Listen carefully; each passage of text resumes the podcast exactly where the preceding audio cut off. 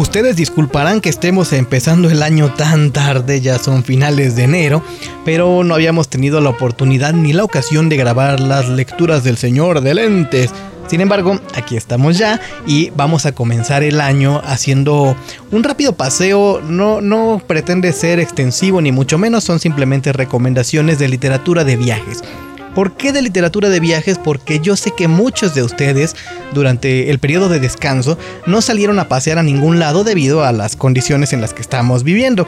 Entonces, pues es un pretexto formidable para asomarse a la literatura de viajes y hacer estos recorridos, estas hazañas, estas travesías a través de las páginas de un libro. Quiero comenzar, vamos a comenzar el día de hoy con una novela publicada en 1957 de autoría de Jack Kerouac y que es considerada una de las obras eh, clave de la literatura de viajes de la época más contemporánea. Y se llama En el Camino, por supuesto. en su título original, On the Road, de 1957, ya les decía. ¿De qué se trata esta novela? Bueno, los eh, protagonistas son eh, dos amigos que ah, en conjunto con otras personalidades van a hacer unos recorridos muy interesantes por todo Estados Unidos. Estos dos amigos son eh, Jack Kerouac y Neil Cassidy en la realidad y en la novela son Sal Paradise y Dean Moriarty. Ellos van a realizar eh, tres viajes importantes que son uno en 1947, parten de Nueva York donde viven hacia San Francisco y de regreso. Otro en 1949 en el que hacen el, eh, pues tienen el mismo origen y destino Nueva York y San Francisco pero lo hacen por todo el sur de Estados Unidos pasando por la zona fronteriza con México y finalmente hacen un viaje en 1950 que pues se arranca con rumbo hacia el sur, eh, hacia el sur, hacia el oeste y después cambia hacia el sur y acaban en la Ciudad de México. Van a pasar por algunos de, las, eh, de, los puntos eh, más interesantes de, nuestro país como, lo, como es Tamaulipas, como es Hidalgo, como es Ciudad de Victoria, en fin, van a hacer un viaje que los lleva hasta la Ciudad de México. ¿Qué pasa con, esta, eh, con, esto, con estos amigos? Pues que están retratando toda una época de la sociedad norteamericana en la que se está operando un cambio de mentalidad muy importante. hay quien señala que el hipismo fue como el, el quiebre de la sociedad norteamericana y la forma de pues brincar de una sociedad tradicional a una sociedad que aspira mucho y valora mucho la vivencia de la juventud. Sin embargo, esto ya venía arrastrándose desde el movimiento beat desde la literatura beatnik, que era un, tipo de una corriente literaria que estaba muy asociada a las manifestaciones del jazz y todo lo que tiene que proponer al respecto de la libertad creativa y de la libertad de vida.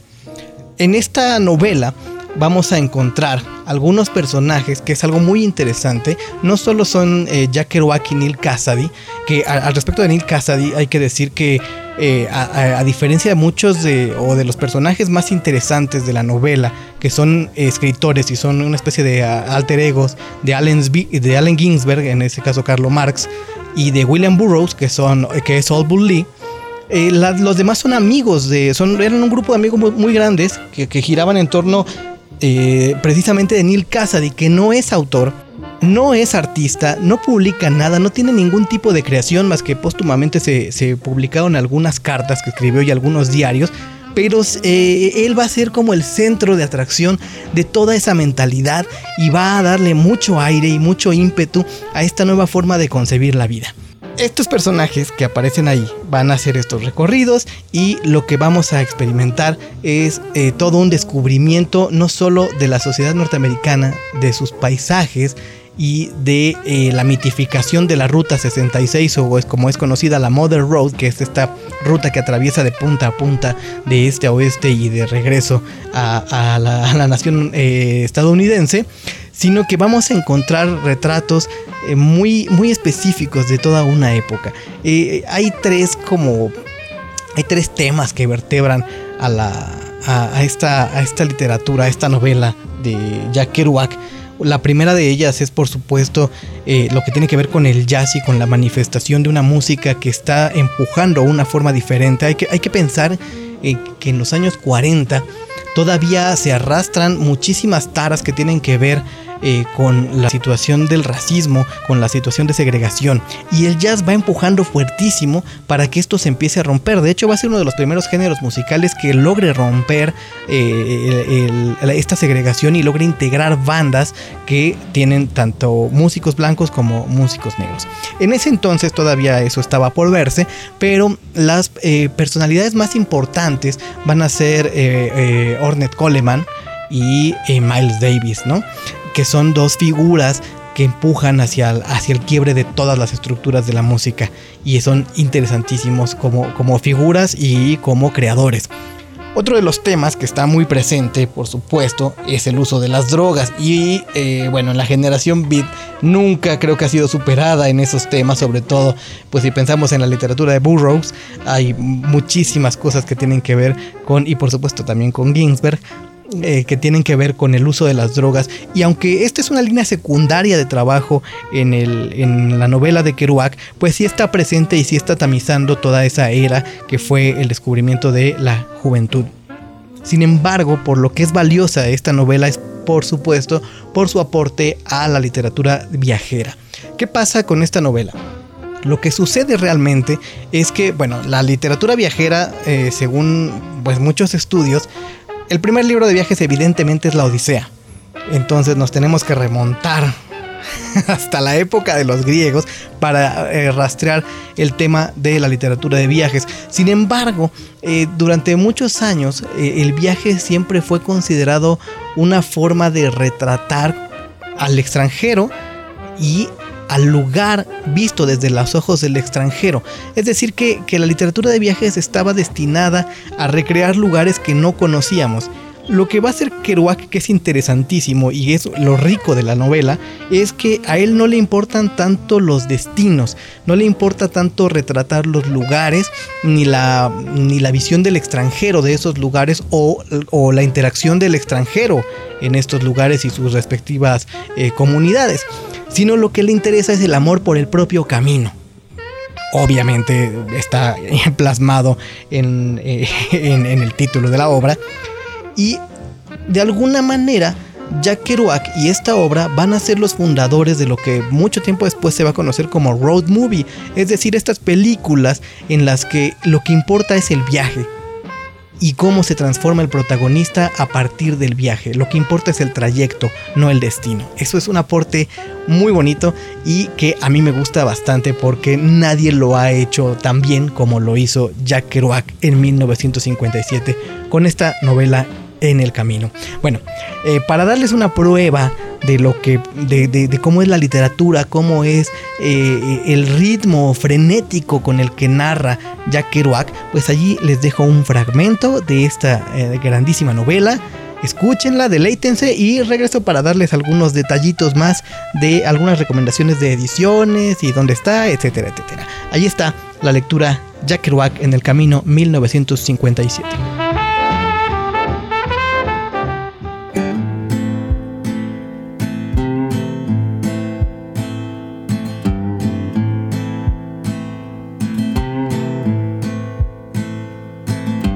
En el camino, Jack Kerouac, 1957.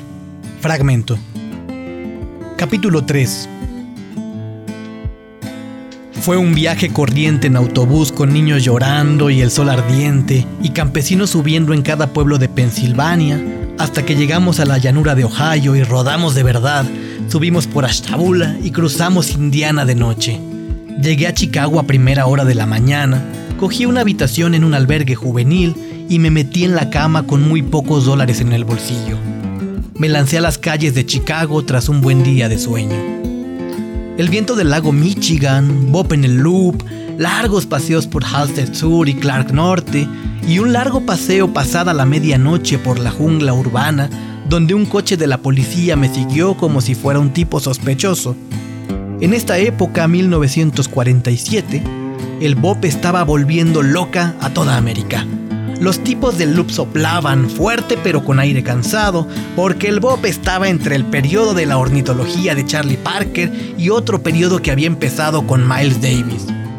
Y mientras estaba sentado allí, oyendo ese sonido de la noche, que era lo que el Bop había llegado a representar para todos nosotros, Pensaba en todos mis amigos de uno a otro extremo del país y en cómo todos ellos estaban en el mismo círculo enorme haciendo algo tan frenético y corriendo por ahí.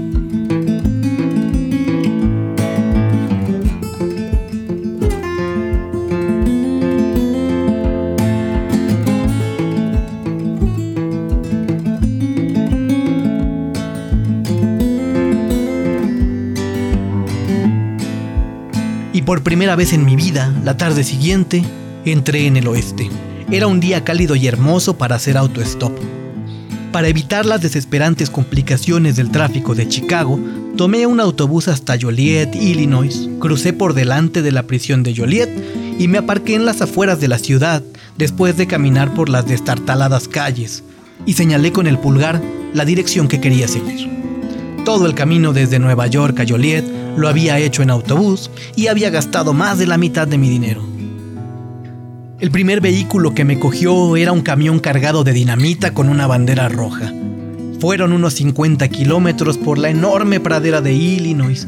El camionero me señaló el sitio donde la ruta 6, en la que estábamos, se cruza con la ruta 66, antes de que ambas se disparen hacia el oeste a través de distancias increíbles. Hacia las 3 de la tarde, después de un pastel de manzana y un helado en un puesto junto a la carretera, una mujer se detuvo por mí en un pequeño coupé. Sentí una violenta alegría mientras corría hacia el coche, pero era una mujer de edad madura, de hecho madre de hijos de mi misma edad, y necesitaba a alguien que la ayudara a conducir hasta Iowa. Estaba totalmente de acuerdo, Iowa no estaba lejos de Denver y en cuanto llegara a Denver podría descansar. Ella condujo unas cuantas horas al principio.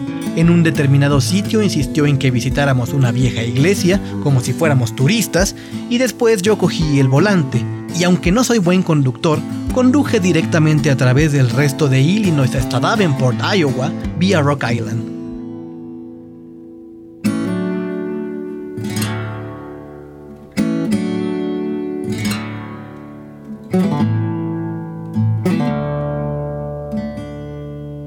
Y aquí por primera vez en mi vida contemplé mi amado río Mississippi, seco en la bruma veraniega, bajo de agua, con su rancio y poderoso olor que huele igual que esa América en carne viva a la que lava.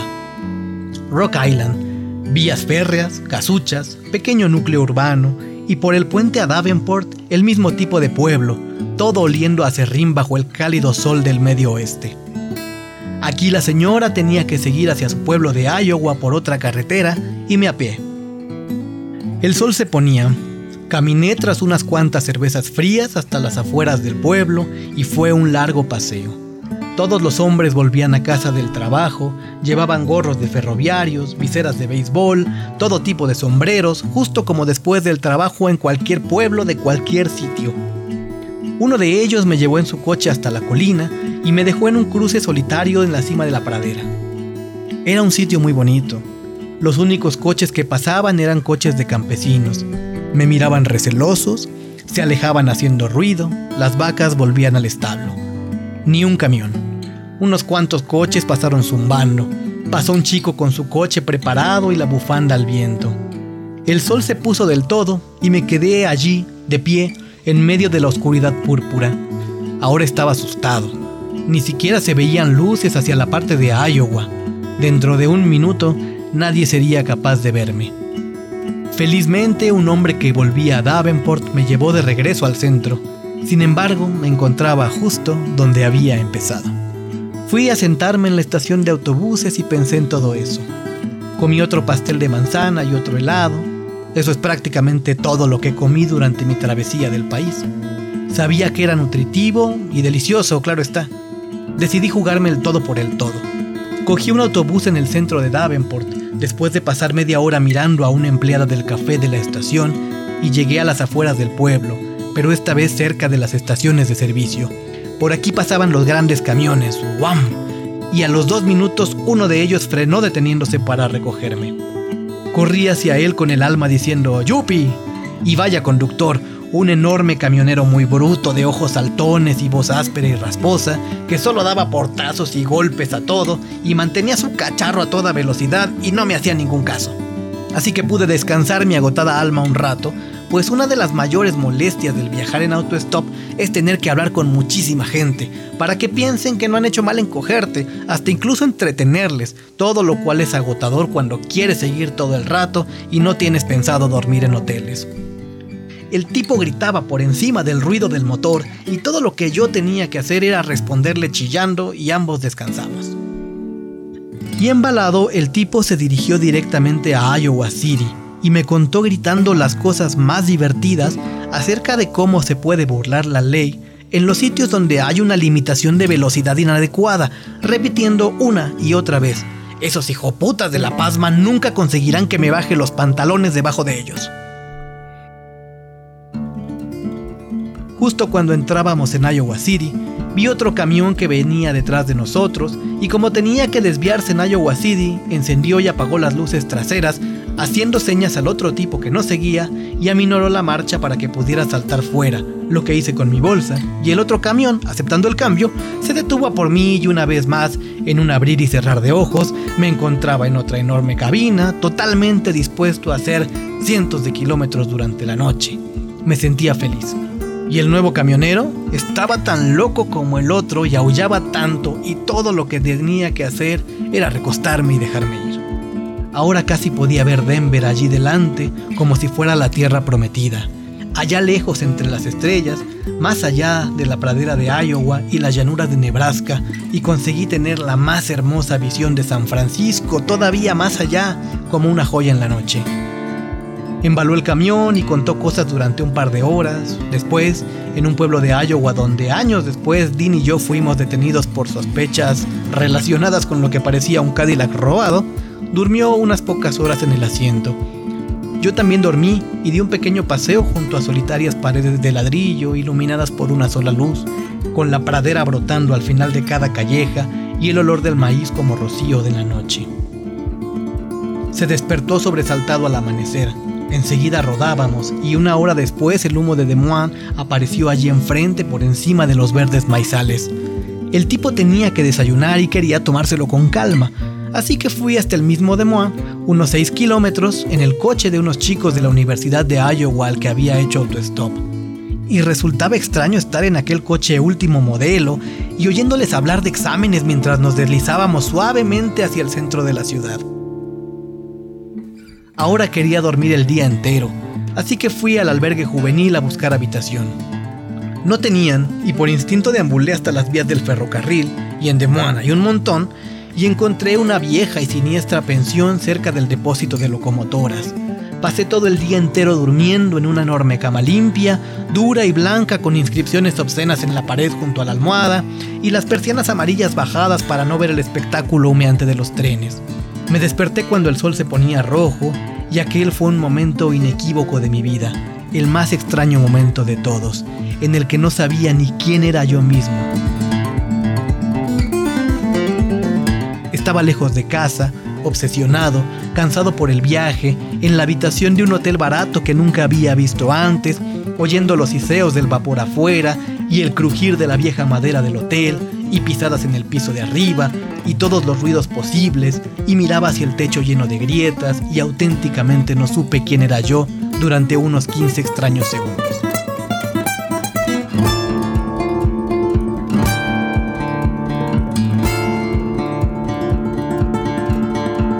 No estaba asustado, simplemente era otra persona, un extraño, y mi vida entera era una vida fantasmal, la vida de un fantasma. Estaba medio camino atravesando América, en la línea divisoria entre el este de mi juventud y el oeste de mi futuro, y quizá por eso sucedía aquello aquí y entonces, aquel extraño atardecer rojo.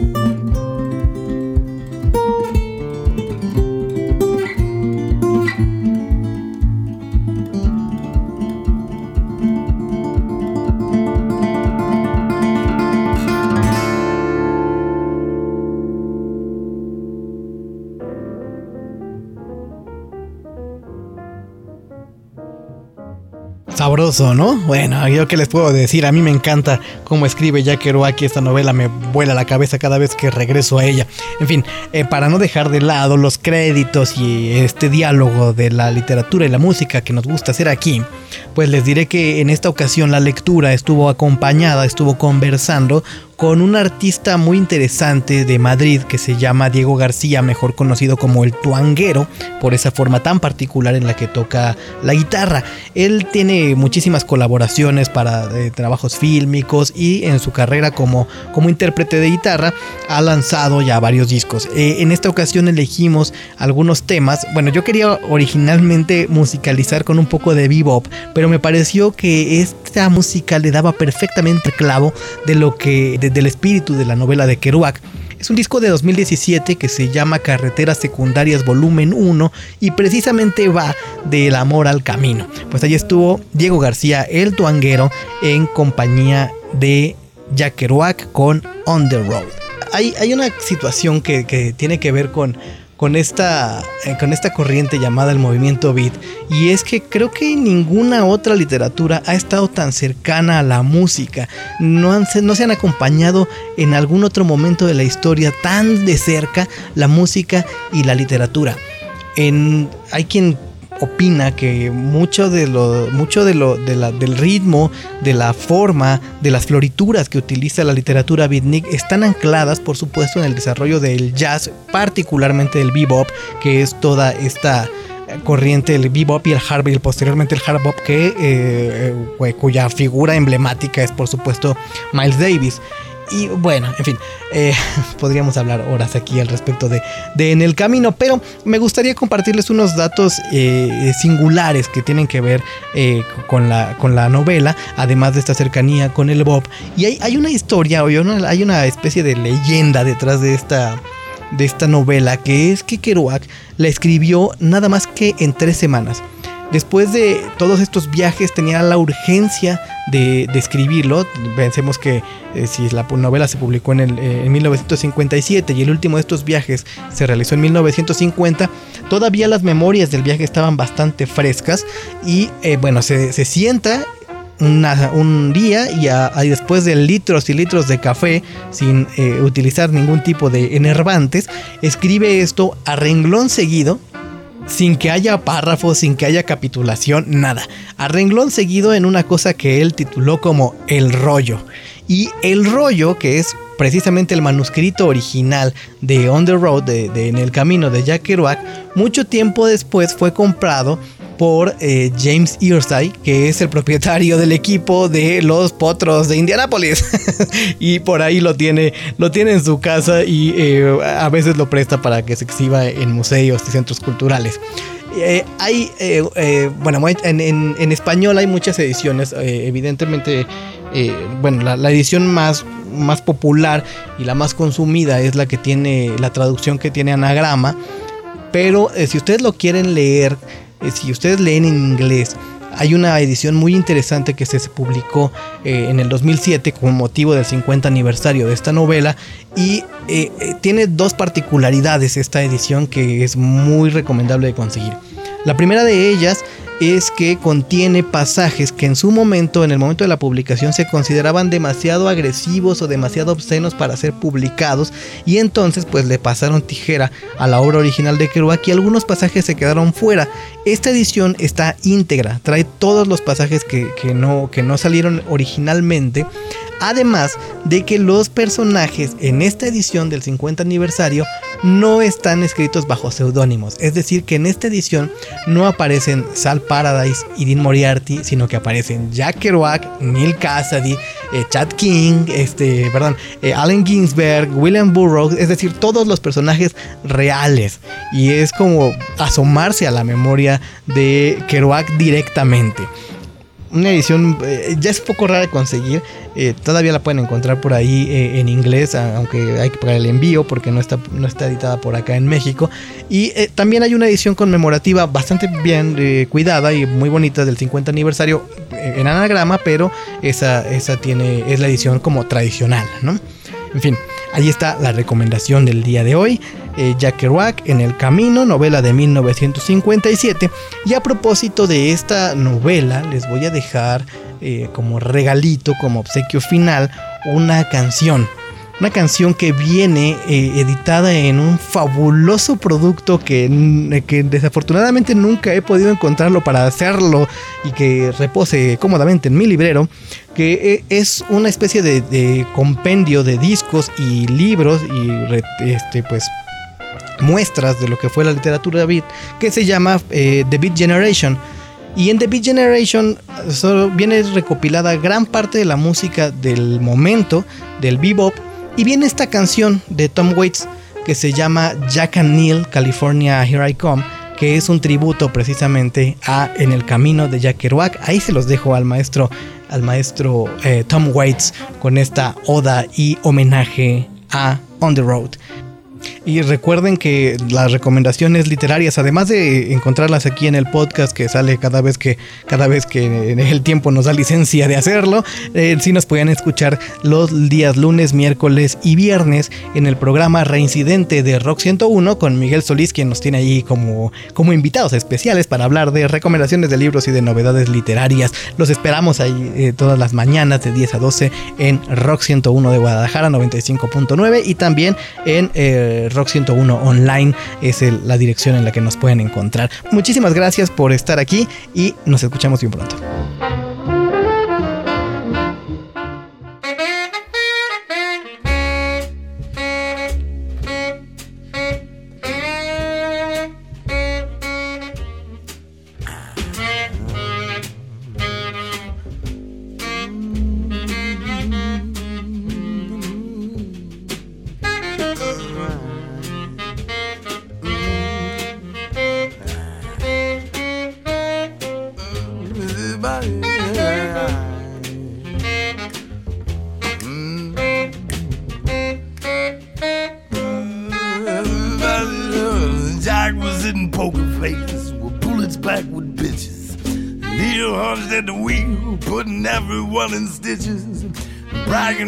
Some nursey screwed while driving through Nebraska. When she came, she honked the horn, and Neil just barely missed the truck. And then he asked her if she'd like to come like that to California. You see, a redhead in a uniform will always get you horny.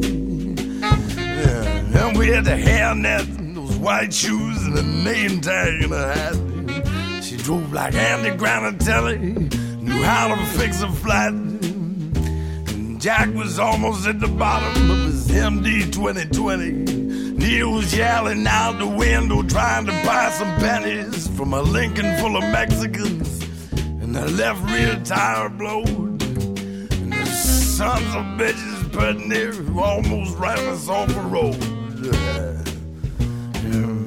And while the nurse had spilled the manna shepherds all up and down her dress. And then she lit the map on fire, and Neil just had to guess. Should we try to find a bootleg route or a filling station open?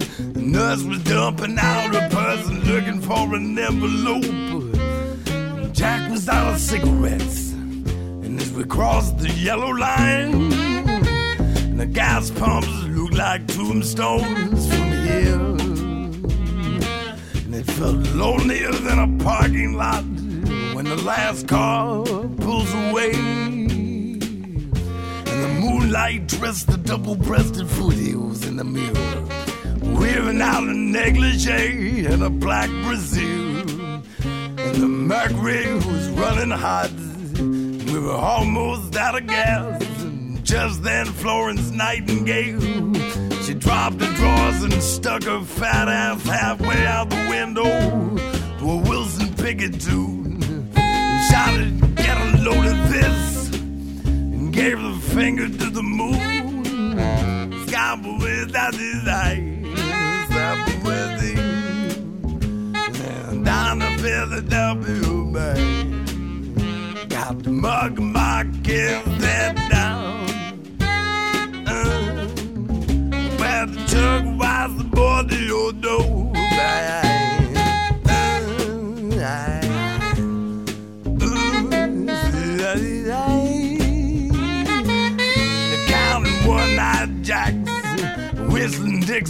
car. And Neil was doing this a hundred when we saw a falling star. And Florence wished that Neil would hold her instead of chewing on his cigar. Jack was nodding out and wishing he was in a bar. With Charlie Parker on the bandstand, and not a worry in the world. And a glass of beer in one hand, and his arms around a girl.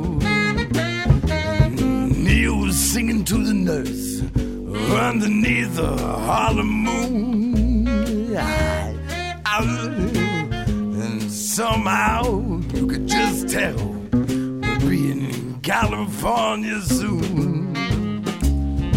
Open up your golden gates, California.